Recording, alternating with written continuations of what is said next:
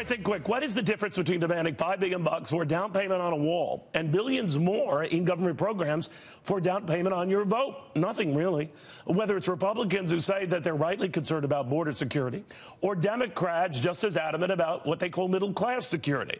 Their goals might be different, but not the math they share to get them, which is to say no math, no reason, no logic, and now no hope. Both parties share a desire to spend money we do not have.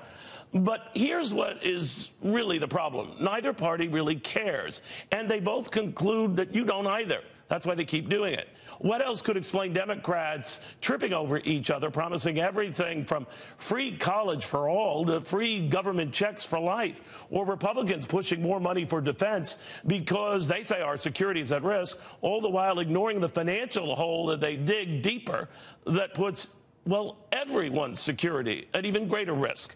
Priorities are one thing. Refusing to even fake how you'll pay for those priorities, that is quite another.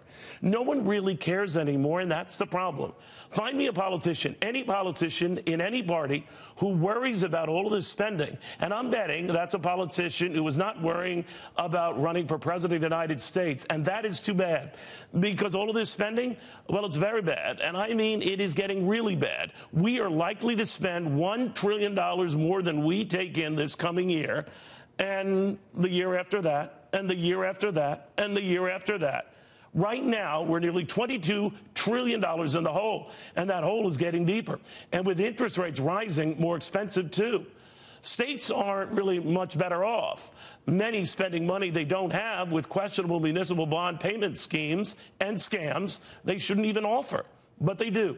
Convinced it is easier to sell the goodies than ever consider, well, scaling back on those goodies. Heaven forbid. Spending is sexy, debt is dull, and vision is just another word for put it on my tab.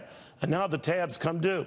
So we'll happily shut the government down over five billion dollars bucks for a wall while ignoring the trillions of dollars we keep piling up in I O Us that have us hitting a wall. My friends, that is the real wall. But good luck finding any politician to climb it or even acknowledge it. I just don't buy it. I really don't. I, I think that if you want to stand out today as a politician, you have to separate yourself from a crowded field when it comes to spenders in both parties today. You have nothing to lose but an election, but man, what an impact you could have on the country. And forget about hurting you. I'm betting such moxie would actually help you. You'll stand out for saying that the buck stops here, and so does the bull. That logic matters, honesty matters, math matters, and concern for generations to come.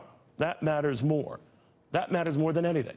Spending only what you have matters. Setting your priorities and how you pay for those priorities matters. What is sad is politicians refuse to level with us, that all of this spending is about to level us. Because it's not on them, it's on us. They're not paying for those promises, we are. They're not doing anything to clean this up. They're just doubling down. And you know what is really galling about this? They know it. They know it, and they're happy to keep doing it again and again because they're so convinced we just want stuff that we'll never look at the crazy math they tell us and that we're the ones getting stuffed because we don't. So they do. Convinced it is easier to keep us hooked on spending money we don't have than simple logic we don't use. Not because we're stupid, but because they're convinced we are. And here's the real killer. These guys work for us. And let's start demanding accountability from them. So the next time one of them tells you the things you want to hear, do politely ask them the financial details they don't want to share. Reward those who do. You have nothing to lose but your country.